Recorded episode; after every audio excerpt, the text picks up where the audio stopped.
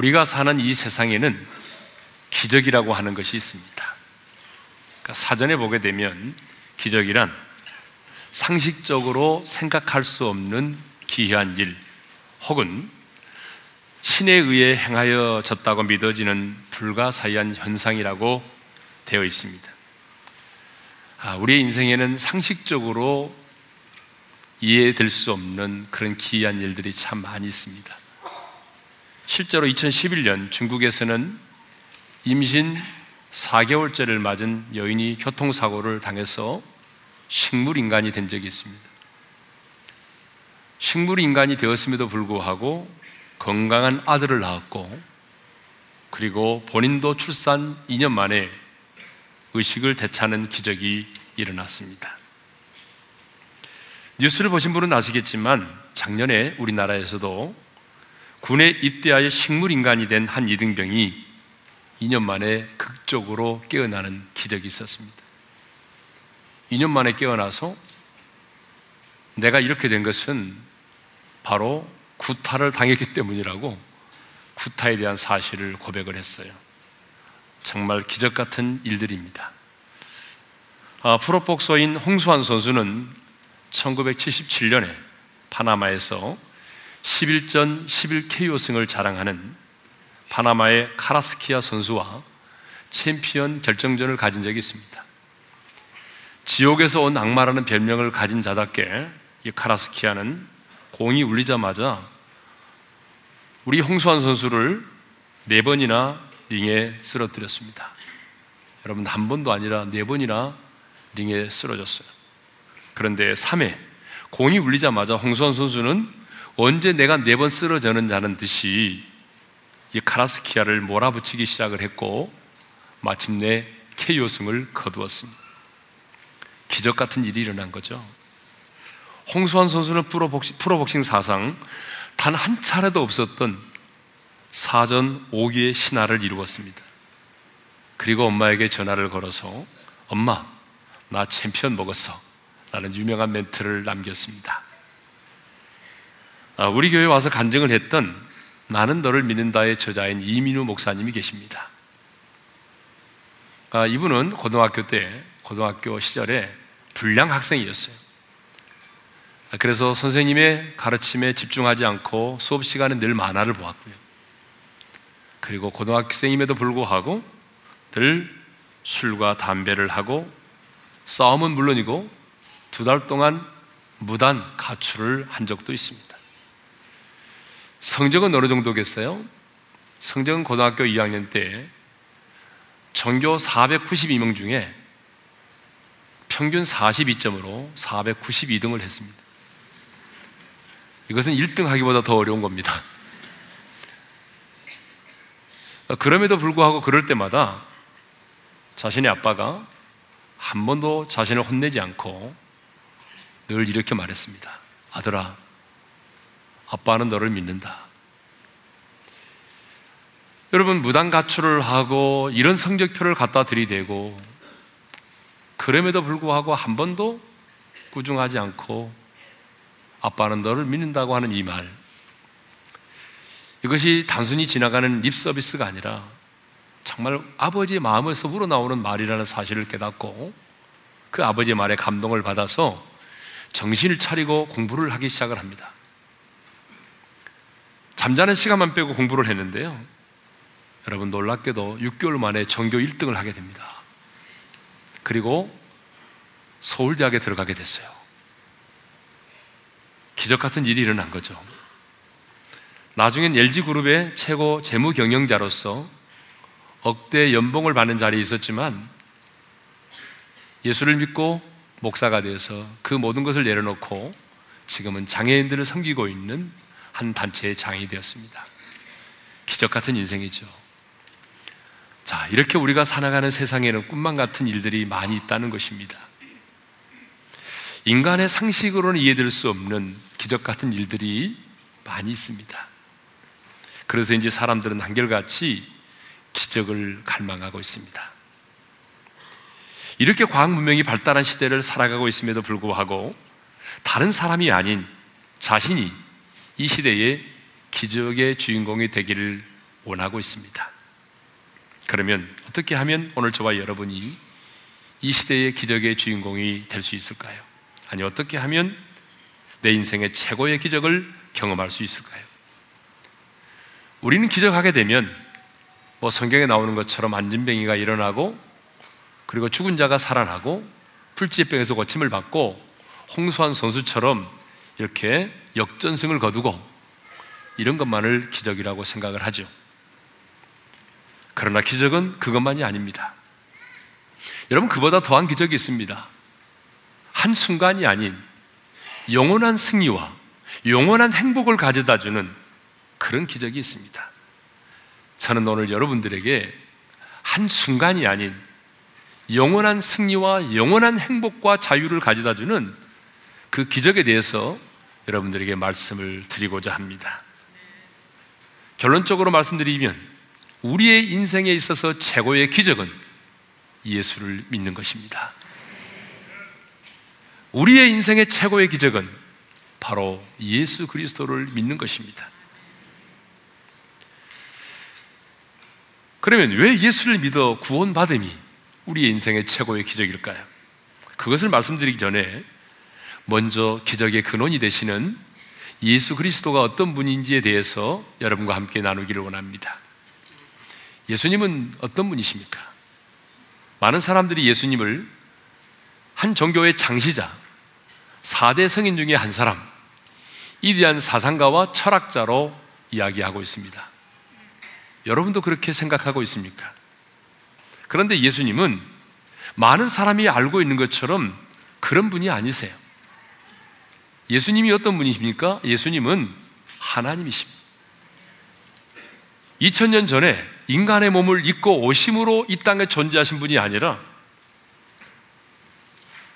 성경의 요한복음 1장 2절과 3절에 보게 되면 그분은 영원 전부터 하나님과 함께 계셨던 분이십니다. 우리 한번 다 같이 읽어볼까요? 시작. 그가 태초에 하나님과 함께 계셨고 만물이 그로 말미암아 지은 바 되었으니 지은 것이 하나도 그가 없이는 된 것이 없느니라. 여러분 예수님은 태초에 시간이 시작되기 전에 하나님 아버지와 함께 계셨습니다. 시간이 시작되기 이전부터 존재하신 하나님 그리고 그로 말미암아 이 모든 세상이 창조되었다고 말씀하죠. 창조주 하나님이십니다. 그런데 여러분 시간이 시작되기 이전 영원부터 존재하신 그 하나님 세상을 만드신 창조주 하나님이 인간의 몸을 입고 2000년 전에 이 땅 가운데 찾아오셨습니다. 창조주 하나님이 영이신 하나님이 시간과 공간의 지배를 받는 이 세상에 그리고 제약이 이렇게 관영한 이 세상 가운데 인간의 몸을 입고 오신다고 하는 것은 인류 역사에 이보다 더 큰 사건은 없습니다. 인류 역사에 이보다 더 중심적인 사건은 없습니다. 그래서 인류 역사는 예수님의 탄생을 기점으로 BC와 AD가 나뉘어진 것입니다. 여러분, 그 어느 누가 인류 역사를 BC와 AD로 나눴습니까? 그것은 역사의 주인공이 되시는 예수 그리스도의 탄생이 그만큼 인류 역사의 가장 중요한 사건이기 때문에 예수님의 탄생을 기점으로 인류 역사는 BC와 AD로 나뉘어진 것입니다. 그러면 왜 예수님은 인간의 몸을 입고 이 세상 가운데 찾아오셨을까요? 왜 하나님이신 예수님이 이 추하고 더러운 세상 가운데 인간의 몸을 입고 찾아오셨을까요? 그것은 바로 우리를 죄에서 구원하시기 위해서입니다. 우리를 죄에서 구원하시고자 하는 그 사명과 목적을 가지고 주님은 인간의 몸을 입고 이 땅 가운데 찾아오셨습니다. 그래서 오늘 본문을 보게 되면 주님께서 이렇게 말씀하십니다.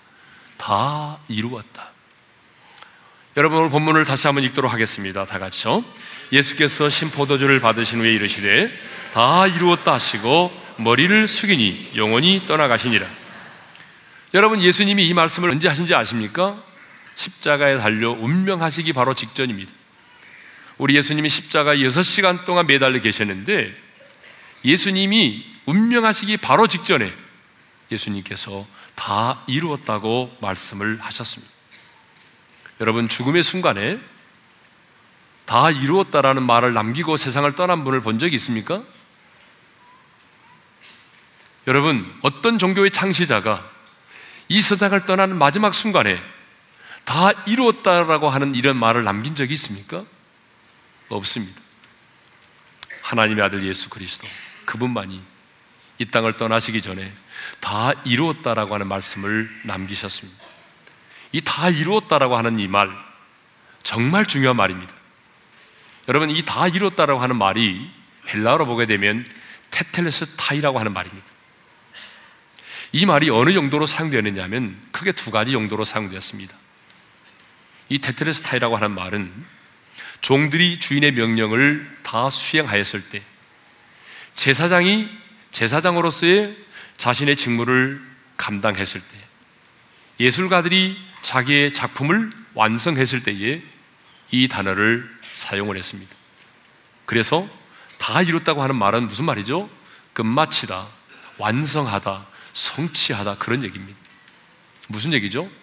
예수님께서 이 땅에 오신 목적, 아버지가 아들을 보내신 그 목적, 그 사명과 목적을 성취하고 이루시기 위해서 예수님이 오셨다는 거예요. 또 이 말이 두 번째로 어떻게 사용되냐 그러면 상인들이 물건을 팔고 대금을 받았을 때에 그 받은 돈을 계산하고 난 다음에 아, 값이 다 지불되었습니다. 라고 할 때 사용된 단어예요. 그러니까 이 테텔레스타이라고 하는 말의 두 번째 의미는 뭐냐 그러면 값을 지불하다, 완불하다, 청산하다 그런 말입니다. 정리해 보면 이 다 이루었다라고 하는 말의 테텔레스타이라고 하는 말의 의미가 뭐냐면 우리 예수님이 십자가상에서 고난을 받으시고 죽으심으로 말미암아 우리의 죄값을 완벽하게 지불하심으로 주님 자신이 이 땅에 오신 그 목적, 아버지가 아들을 이 땅 가운데 보내신 그 목적과 사명을 다 성취하시고 이루셨다라고 하는 그런 말입니다. 그러므로 이 다 이루었다고 하는 이 말은 우리에게 너무 중요한 얘기입니다. 왜냐하면 다 이루었다고 하는 이 단어 속에, 이 외침 속에 하나님께서 우리에게 주시고자 원하시는 하나님의 은혜와 축복과 그 능력과 권세가 여러분 이 다 이루었다고 하는 말 속에 포함되어 있기 때문입니다. 다 이루었다라고 주님이 외치는 이 순간에 하늘의 문이 열렸고 우리가 하나님께로 나아갈 수 있는 새로운 길이 열린 것입니다. 아니 성경의 모든 역사는 바로 다 이루었다라고 말씀하는 이 순간을 향하여 달려왔던 것입니다. 그래서 우리 주님은요, 6시간 동안 달려 있었고, 이미 탈진된 상태에 있었지만, 조용히 다 이루었다라고 말씀하지 않으셨습니다. 문맥을 보게 되면, 우리 예수님은 있는 힘을 다하여 다 이루었다라고 외치신 것입니다. 그러면, 이제 왜 예수를 믿음이 최고의 기적인지에 대해서 여러분과 함께 나누기를 원합니다. 왜 예수를 믿음이 최고의 기적인가? 그 첫 번째 이유는 예수를 믿음으로 말미암아 죄와 죽음의 문제가 해결되기 때문입니다. 무슨 문제가 해결된다고요? 죄와 죽음의 문제가 해결되기 때문입니다. 자, 성경을 보니까 하나님은 모든 인간을 죄인이라고 말씀하십니다. 의인은 없나니 한 사람도 없다는 것입니다. 아담의 후손으로 태어난 모든 인간은 다 죄성을 가지고 있고 죄인입니다. 그런데 우리는 죄하게 되면 늘 도덕적이고 윤리적인 관점에서만 죄를 이해합니다. 그래서 간음을 행했다. 또 욕을 했다. 남의 물건을 훔쳤다. 누군가를 죽였다.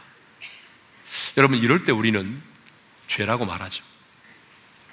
근데 성경은요, 그것만이 죄가 아니래. 우리 마음속에 있는 미움, 교만, 탐욕, 분냄, 이것도 죄라는 거예요. 더 나가서 예수님 뭐라고 말씀하셨냐면, 여자를 보고 음욕을 품는 것도 간음이라고 말씀하셨고요. 누군가를 향하여서 내가 미움의 감정을 품으면 그것도 살인이라고 말씀하셨어. 여러분, 이런 관점에서 보게 되면 이 세상에 죄인이 아닌 사람이 누가 있겠어요? 다 죄죠. 그런데요, 죄 중에 이보다 더 큰 죄가 있습니다. 죄 중에 가장 큰 죄가 있습니다. 여러분, 그게 뭔지 아세요? 죄 중에 가장 큰 죄는요, 창조주 하나님을 부정하고 예수 그리스도를 믿지 않는 것입니다. 왜 기분 나빠서인지 별로 아멘 안 하시네요. 네. 여러분, 요한복음 16장 9절을 읽겠습니다. 다 같이요. 죄에 대하여라 하면 그들이 나를 믿지 아니하며 예수님을 믿지 않는 게 죄라는 거죠. 전도를 하다 보게 되면 자신을 굉장히 의롭다고 생각하는 분들이 있습니다. 그래서 우리 예수 믿고 천국 갑시다라고 말하면 나한테 하지 말고 다른 사람에게 가세요. 저는 예수 믿는 사람들보다 훨씬 더 선하게 살고 착하게 살아왔습니다. 이렇게 말하는 분들이 있어요.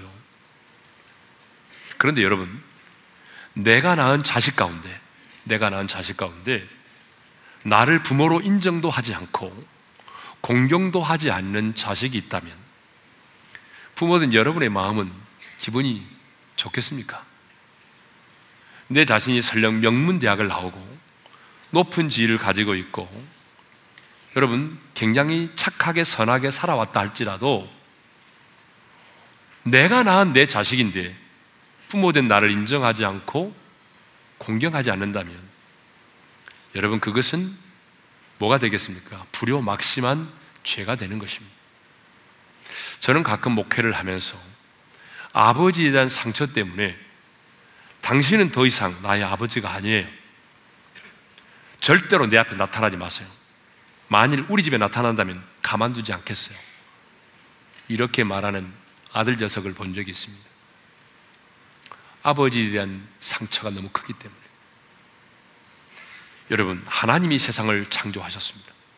그리고 우리는 지금 하나님이 창조하신 이 세상 속에서 하나님께서 우리에게 주시는 그 은총 가운데 살아가고 있습니다. 여러분, 지금 우리가 우연히 이 세상 가운데 살고 있다고 생각하십니까? 지구의 기울기를 생각해 보세요. 지금 우리가 숨쉬는 공기를 한번 생각해 보세요. 여러분, 이것을 누가 만들겠어요? 누가 이 비율을 만들어 내겠습니까? 우리가 산소를 돈을 주고 산다고 한다면 어떻게 살아갈 수 있겠습니까? 여러분, 이거 하나만 보더라도 아, 하나님이 세상을 창조하셨고 하나님의 돌보신 가운데 우리가 살고 있구나. 이거를 부정할 수가 없는 거예요. 그런데 그럼에도 불구하고 하나님이 창조하신 이 세상 속에 살아가면서도 창조주 하나님을 부정하고 모욕하고 하나님을 대적한다면 여러분, 여러분의 입장에서가 아니라 하나님의 입장에서 본다면 여러분 그 죄가 가장 큰 죄가 아니겠습니까? 그런데 문제는요, 사람들이 자신들이 지은 죄를 대수롭지 않게 생각한다는 것입니다. 여러분, 만나보면 사람들이요, 죄에 대해서 너무 심각하게 반응하지 않습니다. 오히려 어떤 사람들은 자기가 지은 죄를 떠벌리고 자랑하며 다니는 사람도 있습니다. 근데 여러분, 죄는요, 하나님은 그 죄를 어떤 하나의 죄라도 그냥 넘기지 않습니다.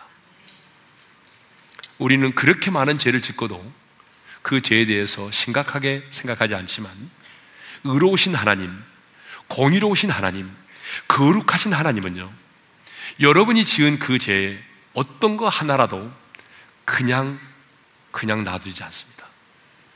하나님은 반드시 그 죄에 대하여 하나님은 심판하십니다. 그래서 히브리서 9장 27절에 이런 말씀이 있습니다. 다 같이 읽겠습니다. 시작. 한 번 죽는 것은 사람에게 정해진 것이요. 그 후에는 심판이 있으리니 그 후에는 뭐가 있다고요? 심판이 있다는 것입니다. 죽음은 끝이 아니고 심판이에요. 그러므로 우리는 죽기 전에 내 살아있는 동안에 반드시 내 죄의 문제를 해결받아야 합니다. 여러분, 우리가 지은 죄가 얼마나 많은지 아십니까? 셀 수가 없어요. 왜? 생각으로 지은 죄, 말로 지은 죄, 행동으로 지은 죄, 과거에 지은 죄, 지금 짓고 있는 죄, 그리고 미래 우리가 지을 죄까지 포함한다면 여러분 죄라고 하는 것은 상상을 초월한 거죠. 그런데 그 어떤 것 하나도 의로우신 하나님은 그 죄를 강구하지 않습니다. 반드시 그 죄를 심판하기 때문에 우리는 이 땅에 살아가는 동안에 살아있는 동안에 우리의 죄악의 문제를 해결받아야 됩니다. 그러면 어떻게 하면 우리 제 문제를 해결할 수 있을까요? 간단합니다. 제 값을 치르면 됩니다. 그런데요, 문제는 이거죠. 아담의 후손으로 태어난 우리 인간들은 다 죄인이기 때문에 스스로 우리의 죄값을 치를 수가 없습니다. 물에 빠져 죽어가는 사람이 자신을 구원할 수 없는 것처럼 우리 스스로 이 죄악의 문제를 해결할 수 없는 거예요. 그래서 죄 없는 인간이 필요한 거죠. 죄 없는 한 인간이 우리의 죄를 뒤집어 쓰고 자기가 죄를 지은 것처럼 그 죄값을 치루어야 한다는 거죠. 그래서 죄 없으신 하나님의 아들 예수 그리스도가 2000년 전에 인간의 몸을 입고 이 땅에 오신 것입니다. 그리고 하나님의 아들 예수 그리스도가 시간과 공간을 초월해서 저와 여러분의 과거의 모든 죄, 생각으로 지은 죄, 말로 지은 죄, 마음속으로 지은 죄, 행동으로 지은 죄, 여러분, 심지어는 우리가 미래에 지을 죄까지 하나님께서 보실 때 이건 죄라고 생각되어지는 그 모든 죄를 뒤집어 쓰시고 자기가 그 죄를 지은 것처럼 십자가에서 고난을 받으시고 죽으심으로 우리의 죄값을 완벽하게 지불하신 것입니다. 그리고 다 이루었도다라고 말씀하신 것입니다. 그러면 우리 주님이 십자가상에서 우리의 죄값을 치르시기 위해서 받으신 그 죄값이 무엇일까요? 주님은 세 가지 죄값을 치르셨습니다. 첫째는 수치입니다. 아담과 하와가 죄를 짓고 난 다음에 가장 먼저 했던 게 뭔지 아세요? 부끄러웠어요. 그래서 가렸어요. 죄는 이렇게 부끄러운 것입니다. 그러므로 주님이 우리의 죄값을 치르시려면 여러분 주님은 우리의 죄값을 치르기 위해서 수치와 조롱을 받으셔야 됩니다.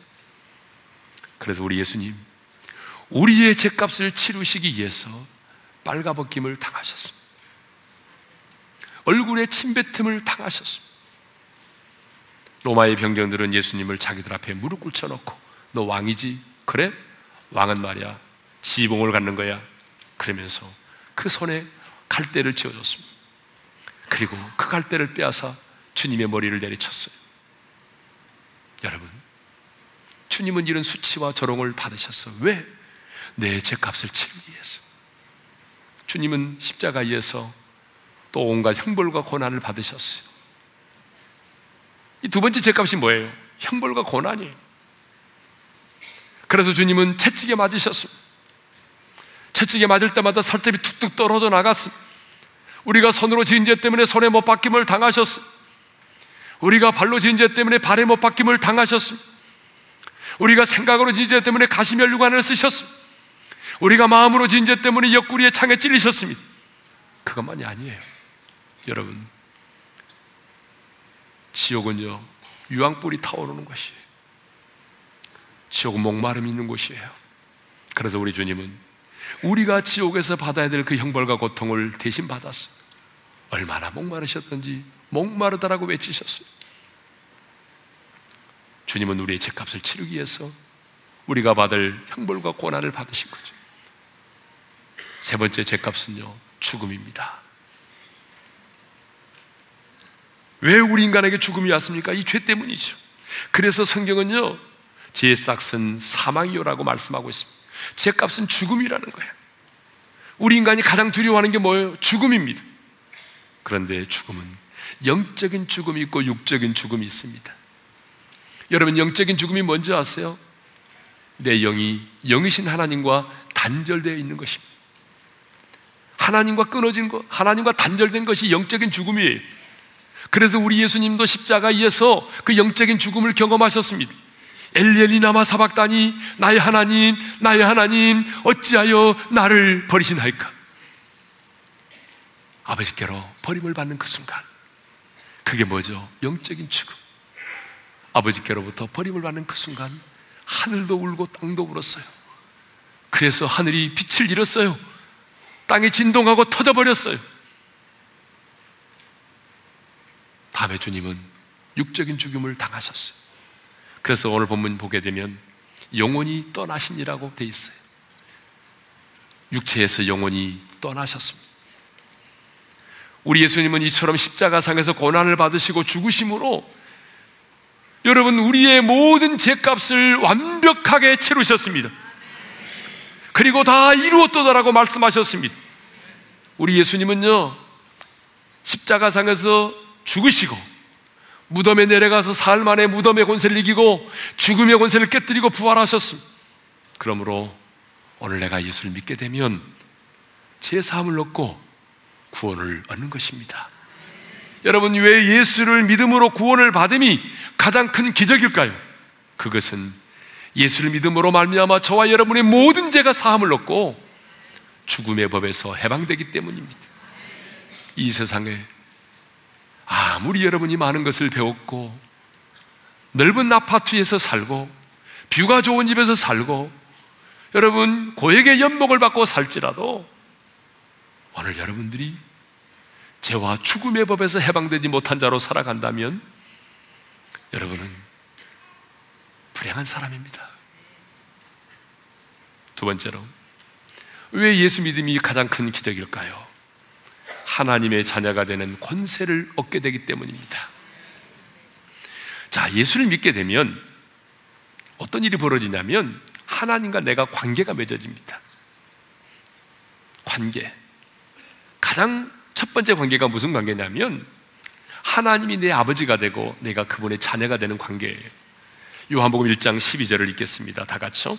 영접하는 자, 곧 그 이름을 믿는 자들에게는 하나님의 자녀가 되는 권세를 주셨으니 예수님을 믿고 영접하게 되면 여러분, 내가 하나님의 자녀가 된다는 거예요. 아니, 하나님의 자녀가 되는 것으로 끝나는 것이 아니라 신분의 변화로 끝나는 것이 아니라 하나님의 자녀로서의 권세를 얻게 된다는 거죠. 그래서 우리가 하나님을 향해서 천지 만물을 창조하신 이 절대자이신 창조주 하나님을 향해서 피조물인 우리 인간이 아빠, 아버지라고 부를 수 있게 되는 것이 인생의 나그네 길을 살아가면서 힘들고 어려울 때마다 그 아버지 앞에 나가 기도할 수 있는 것입니다. 나그네 인생길을 살아가면서 하나님 아버지의 돌보심을 받고 그 하나님 아버지의 도움을 받으면서 나그네 인생길을 살아갈 수 있는 것이죠. 하나님은요, 이 광야의 나그네 인생길을 살아가는 저와 여러분들이 영적인 고화가 되기를 원치 않습니다. 영적인 고화가 아닌 하나님의 자녀로 살아가기를 원하십니다. 세 번째로, 왜 예수 믿음이 가장 큰 기적이냐 하면 멸망치 않고 영생을 얻기 때문입니다.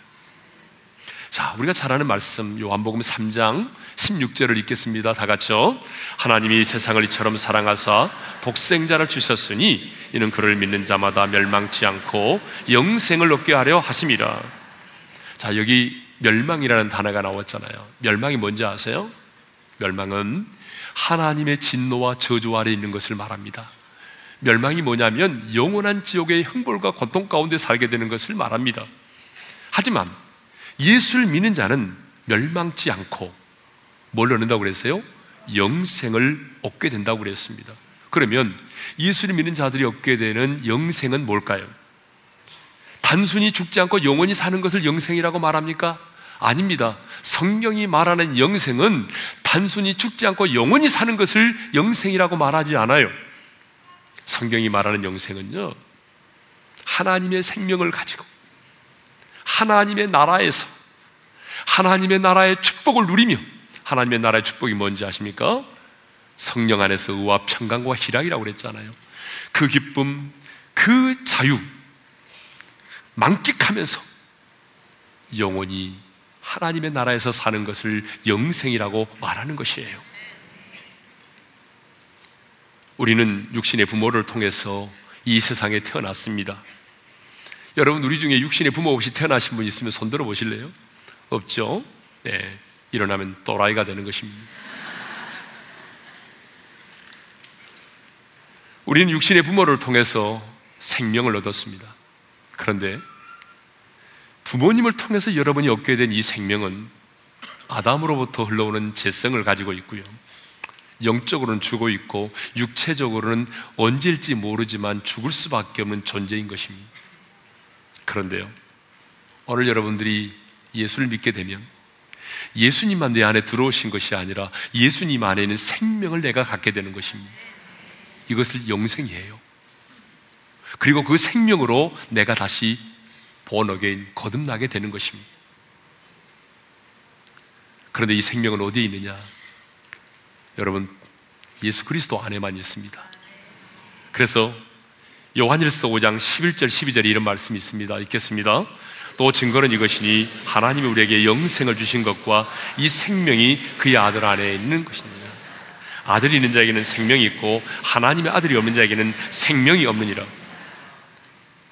또 증거는 이것이니 하나님 우리에게 영생을 주신 것과 이 생명, 이 영생이죠.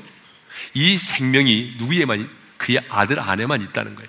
하나님의 아들 예수 그리스도 안에만 생명이 있습니다. 그래서 예수님 말씀하셨어요. 내가 그 길이요 진리요 생명이다.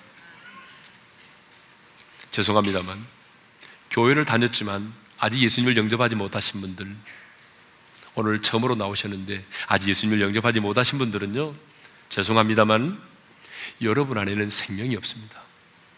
이렇게 말하면 기분 나쁠 수 있습니다. 아니 내가 지금 살아서 말하고 있는데 무슨 생명이 없다는 거예요.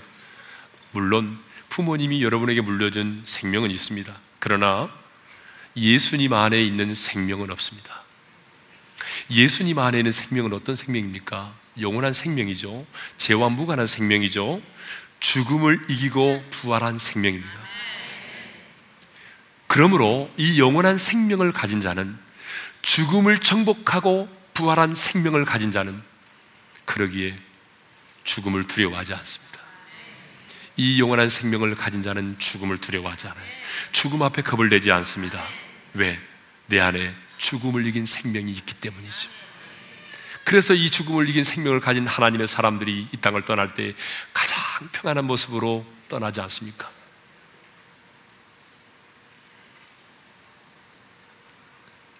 세상에 이보다도 놀라운 일이 있을 수 있을까요? 세상에 이보다도 놀라운 일이 있을 수 있다고 생각하십니까? 세상에 이보다 더 큰 축복이 있을 수 있다고 생각하십니까? 세상에 이보다 더 큰 기적이 있다고 생각하십니까? 여러분, 세상에는 없습니다. 그러면 어떻게 하면 이 놀라운 기적이 우리 인생 가운데 일어날 수 있을까요? 어떻게 하면 우리가 제 삶을 얻고 하나님을 아빠, 아버지라고 부르는 이 관계의 축복을 누리고 어떻게 하면 우리가 멸망치 않고 영원한 생명을 가지고 하나님의 사람으로 살아갈 수 있을까요? 그것은 예수를 믿는 것입니다. 예수를 믿기만 하면 됩니다. 이 놀라운 기적을 경험하기 위해서 여러분이 해야 될 일은 아무것도 없습니다. 여러분이 해야 될 일은 아무것도 없어요. 왜? 하나님 아버지께서 이 모든 일들을 계획하셨고 하나님의 아들 예수 그리스도가 이 땅에 오셔서 이 모든 일을 성취하셨습니다. 그리고 성령님께서 누군가로 하여금 여러분의 영혼을 위하여 기도하게 하셨고 오늘 성령님께서 여러분의 발걸음을 이곳까지 인도하셨습니다. 여러분 생각해 보십시오. 성령께서 오늘 내 안에 역사하지 않으신다면 누가 이 복음의 진리를 받아들일 수 있겠습니까? 누가 자신의 죄인됨을 인정하고 예수님이 나를 위해 십자가에 달려 죽으시고 부활하셨음을 믿겠습니까? 사실 오늘 제가 전하는 이 복음은 너무나 분명한 진리이고 역사적인 사실이지만 인간의 이성과 상식으로는 결코 이해될 수 없는 것들 아닙니까? 여러분 그렇잖아요. 제가 너무나 분명한 진리고 분명한 역사적 사실을 증거하지만 여러분의 이성과 상식으로는 결코 받아들일 수 없는 내용이라 그 말이에요. 어떻게 아담이 죄를 졌는데 내가 죄인일 수 있냐? 어떻게 2000년 전에 하나님의 아들이 내 죄를 대신하여 죽을 수 있느냐 그 말이에요. 어떻게 하나님의 아들이 오늘 그 생명으로 내 안에 들어올 수 있느냐 그 말이에요. 그런데 인간의 이성과 상식으로는 믿을 수가 없지만 성령께서 역사하셨기 때문에 우리가 믿었고 오늘 또 성령님이 역사하실 때에 오늘 그 사실이 믿어지는 것입니다. 예전에 저희 교회에 축구 선수 이영표 선수가 와서 간증을 한 적이 있습니다. 뭐 이영표 선수를 모르는 분은 없잖아요, 그죠? 이영표 선수가 예수를 원래 믿었던 사람이 아닙니다.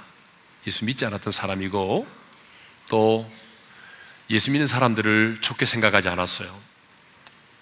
그 이유가 있습니다. 예수를 믿지 않고 예수 믿지 않은 사람들에 대해서 좋지 않게 생각했던 이유가 있어요. 그 첫 번째 이유는 예수 믿는 사람들이 꼴 보기 싫었어요. 왜냐하면 예수 믿는 사람들 보니까 뭐 늘 사랑하라고 말하면서도 자기들끼리 보니까 싸우고 불평하고 입술만 살아있고 보니까 삶의 본을 보이지 않는 거예요. 여러분, 우리가 전도해 보게 되면 예수 믿는 것들 꼴 보기 싫어서 예수 안 믿는 사람이 얼마나 많은지 아세요? 이영표 선수도 마찬가지죠. 예수 믿는 것들 보기 싫어서 안 믿는다. 두 번째 이유가 있습니다. 두 번째 이유는 하나님이 불공평하시다는 거예요. 공평하지 않다는 거예요. 왜? 아니, 아프리카의 사람들은 지금 먹을 것이 없어서 저렇게 굶어서 죽어가는데 미국이나 유럽의 사람들 보니까 너무 많이 먹어가지고 배가 터져서 죽는, 아, 물론 배가 터져서 죽지는 않습니다. 비만에, 비만에 죽습니다. 너무 불공평하다는 거예요. 여러분, 우리가 사는 세상을 보게 되면, 아니, 하나님이 살아계신다면 어떻게 이런 일이 있을 수 있는가? 이해될 수 없는 일, 불공평한 일들이 참 많이 있습니다. 이영표 선수도 이 두 가지 때문에 예수 믿는 사람들이 본이 되지 않고 어떻게 하나님이 살아계신다면 이런 불공평한 일이 있을 수 있느냐 이것 때문에 예수를 믿지 않았어요. 그런데 어느 날 나도 언젠가는 죽을 터인데 나도 언젠가는 죽을 터인데 만일에 저 기독교인들이 말하는 것처럼 저 예수쟁이들이 말하는 것처럼 천국과 지옥이 있다면 어떻게 하지? 라는 생각이 들더랍니다. 과학적으로 증명될 수 없는 귀신이 있다면 여러분 예수를 안 믿어도 귀신은 다 믿습니다. 과학적으로 증명이 돼서가 아니에요. 과학적으로 증명될 수 없는 귀신이 있다면 기독교인들이 말하는 영적인 세계도 존재하지 않을까라는 생각이 들더랍니다. 그래서 그 전에 많은 사람들이 내가 예수를 만났다라고 말하고 성경 공부 좀 같이 해보자라고 말했지만 다 거절했는데 이번에는 스스로 성경을 공부하게 되고 또 다른 분들과 성경을 공부하면서 살아계신 하나님을 인격적으로 만나게 되었다라고 바로 이 자리에서 간증을 했습니다. 사랑하는 성도 여러분, 이 땅의 교회가 세상의 사람들로부터 비난을 받고 있다고 할지라도 아니 예수 믿는 사람들이 본이 되는 삶을 살고 있지 않다고 할지라도 아니 이 세상에 이렇게 불공평하고 이해되지 않은 일이 많이 있다고 할지라도 그것과는 상관없이 하나님은 살아계십니다. 그것과는 상관없이 예수님은 길이요 진료 생명이십니다. 여러분 법정에서 판사는 적어도 두 사람 이상의 증인이 나타나면 그것을 사실로 인정하고 받아들입니다. 그런데 오늘 우리들 주변을 보게 되면 나는 살아계신 하나님을 인격적으로 만났습니다라고 말하는 사람이 어디 한둘입니까? 수천, 수만의 사람들이 나는 과거에 하나님을 믿지 않았지만 나는 어느 순간 하나님을 인격적으로 만났습니다. 그리고 수많은 사람들이 하나님과의 관계를 맺고 하나님이 주시는 세상에 줄 수 없는 평안과 세상에 줄 수 없는 기쁨을 누리며 내가 지금 살고 있습니다. 라고 간증하지 않습니까? 오늘 얼마나 많은 사람들이 죽음을 두려워하지 않고 여러분 당당하게 인생을 살아가고 있습니까? 얼마나 많은 하나님의 사람들이 죽음 앞에서 겁을 내지 않고 가장 평안한 모습으로 운명을 합니까? 그럼에도 불구하고 하나님을 부정하고 예수 그리스도를 믿지 않으시겠습니까? 저는 오늘 이렇게 감히 말씀을 드릴 수 있습니다. 만일 제가 오늘 제가 말씀드린 예수 그리스도가 우리의 구원자가 아니시라면 제가 자신있게 말한 예수님만이 길이요, 진료, 생명이라고 했는데 제가 자신있게 전한 그분이 정말 길이요, 진료, 생명이 아니시라면 그분은 인류 최대의 사기꾼입니다. 그리고 우리는 그 사기꾼을 믿고 있는 것입니다. 그런데 만일 예수님이 사기꾼이 아니라 정말 우리의 구원자가 되시고 마지막 날에 우리의 심판자가 되신다면 여러분은 그때 어떻게 하시렵니까? 그러므로 오늘 예수님을 여러분의 구주와 인생의 주인으로 영접할 수 있기를 바랍니다. 이 세상에 가장 쉬운 것은 예수를 믿는 것입니다. 가장 어려운 것은 예수님을 따라가는 것입니다. 여러분, 왜 예수 믿는 게 가장 쉬운지 아십니까? 제가 저와 여러분이 해야 될 일이 아무것도 없습니다. 그분이 내가 너를 위해서 이렇게 해 놓았다. 내가 인간의 몸을 입고 이 땅에 와서 내가 너의 죄를 대신하여 너 죄값을 내가 다 지불했다. 완불했다. 그러므로 너는 나를 믿으라. 그러면 너는 죄 사함을 얻게 될 것이고 내 안에는 생명을 얻게 될 것이다. 마음으로 믿어 의에 이르고 입으로 신하여 구원에 이른다는 것입니다. 그것이 예수를 믿는 것입니다. 로마서 10장 10절을 읽겠습니다. 다 같이요. 사람이 마음으로 믿어 의에 이르고 입으로 신하여 구원에 이르느니라. 인정하고 받아들이면 되는 것입니다. 이게 바로 은혜입니다. 예수를 믿으면 여러분의 인생에 최고의 기적이 일어납니다. 오늘 그 기적이 여러분 안에 일어나기를 주님의 이름으로 축원합니다. 오늘 주신 말씀을 마음에 새기면서 우리 뜻을 음미하면서 이 찬양을 드리겠습니다. 지금 어디로 가나요? 발걸음 무겁게 이 세상 어디 쉴 곳 있나요? 먹을 곳 있나요? 예수 안에는 안식이 있어요 평안이 넘쳐요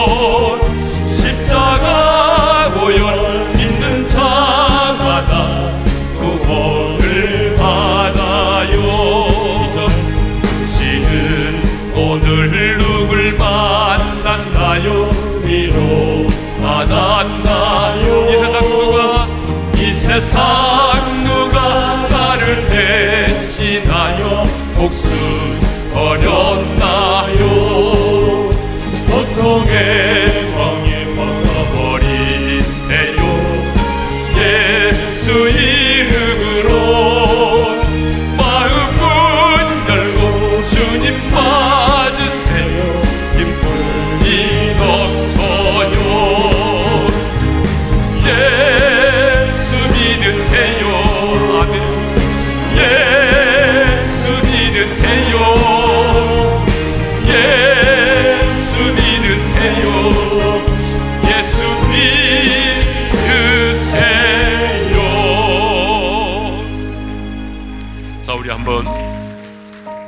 감고 마음에 주신 말씀을 새깁시다 저는 오늘 여러분들에게 이 복음을 전했습니다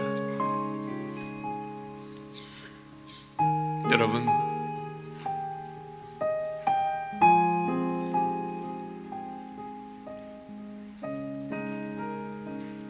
주님이 여러분을 구원하기 위해서 이 땅에 오셨습니다. 그리고 고난 받으시고 죽으시고 죽으시기 직전에 다 이루었다고 말씀하셨습니다. 여러분 예수 믿음이 여러분의 인생의 최고의 기적입니다. 왜냐하면 죄와 죽음의 문제를 해결받기 때문에 그렇습니다. 아무리 여러분 인생을 성실하게 살아왔을지라도 죄와 죽음의 문제를 해결받지 못하면 그 인생은 저주받은 인생인 것입니다. 불행한 거예요. 예수님이 여러분의 죄를, 수치를, 그 형벌과 고난을, 죽음을 담당하셨어요. 그래서 우리는 예수를 믿기만 하면 우리의 모든 죄, 내가 미래에 지을 죄까지 용서를 받는 것입니다. 예수를 믿으면 하나님과 관계가 맺어집니다. 하나님을 나의 아빠라 아버지라고 부를 수 있게 되는 거예요. 그 아버지의 돌보심을 받으며 살아갈 수 있는 거예요.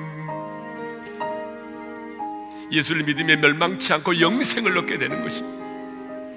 여러분이 부모로부터 물려받은 이 생명 말고 예수님 안에 있는 죽음을 이긴 생명, 이 생명을 갖게 되는 거예요.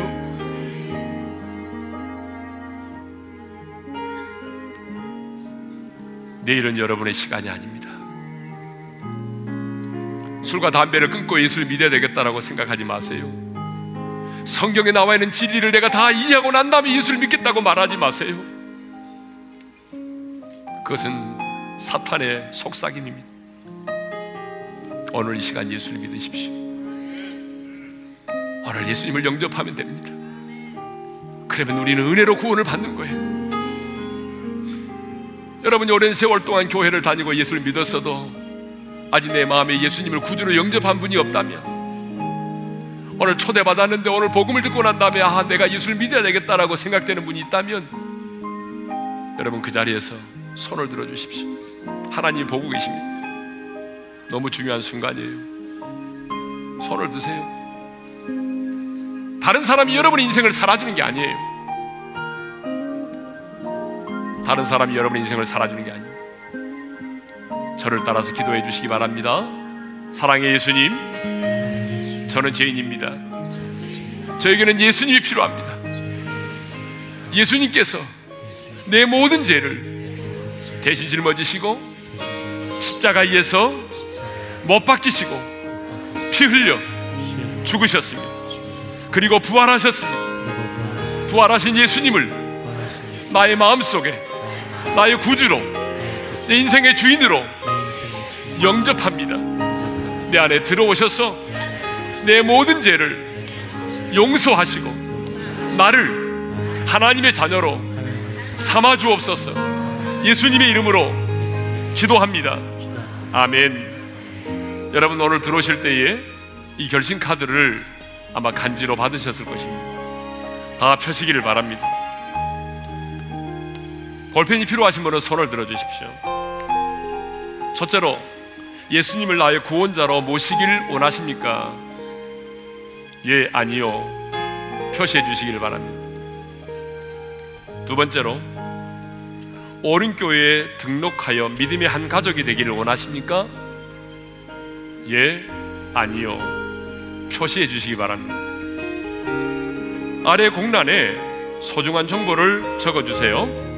주소는 돈까지만 적으시면 되겠습니다. 적으신 분은 옆으로 패스하셔서 우리 안내원들에게 제출해 주시면 감사하겠습니다. 우리는 하나밖에 없는 생명, 한 번뿐인 인생을 살아갑니다. 오늘 이 복음을 거절하지 말고 이 복음 앞에 반응할 수 있기를 바랍니다. 적으신 분은 옆으로 패스해서 우리 안내원들에게 제출해 주시기를 바랍니다. 오늘 초청을 받아서 우리 교회 오신 여러분들 환영하고요. 예배 후에 이제 지하 1층으로 내려가시게 되면 우리 함께 인도에 오신 분들과 새 가족들은 지하 1층에 식사가 준비되어 있고 또 환영에 또 사진을 찍게 됩니다. 그러니까 그냥 집으로 돌아가지 마시고 지하 1층으로 내려가 주시면 되겠습니다. 자, 오늘 우리 교회 새로 오신 분들을 우리 박수로 한번 환영하겠습니다. 환영합니다. 네.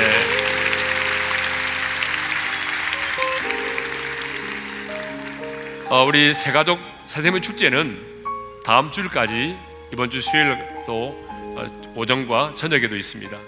다음 주일까지 계속되니까요. 꼭 여러분이 새로운 생명을 초청하고 하나님의 나라가 확장되는 역사가 있기를 바라면서 이제 축도로 예배를 마치도록 하겠습니다. 이제는 우리 주 예수 그리스도의 은혜와 하나님 아버지의 영원한 그 사랑하심과 성령님의 감동하심과 교통하심과 축복하심이 오늘 예수님을 영접하여 믿음으로 인생의 최고의 큰 기적을 경험하기를 원하고 그 기적의 주인공으로 살아가기를 원하는 모든 지체들 위해 이제로부터 영원토로 함께 하시기를 축원하옵나이다. 아멘.